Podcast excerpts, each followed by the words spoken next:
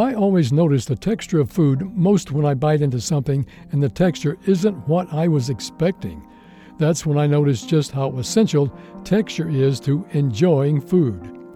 I know that I can instantly tell when gravy is gritty, or when fish chips have gone soggy, or that stale piece of bread that only looked fresh.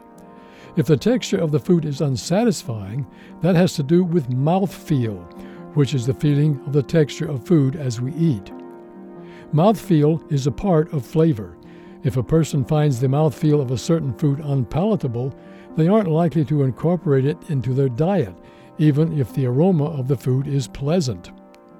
It's not surprising, then, that researchers have found that sensitivities to certain textures partly explains pickiness in eating, and not just with children, but adults too.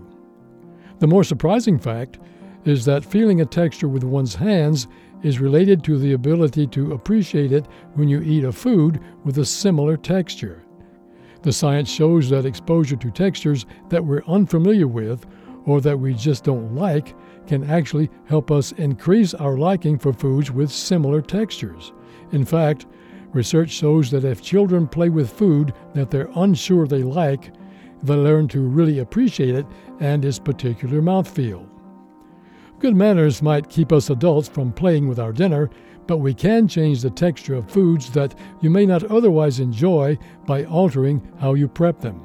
It's also a good way to build a diverse diet. This moment of science comes from Indiana University. We're on the web at a momentofscience.org. I'm Don Glass.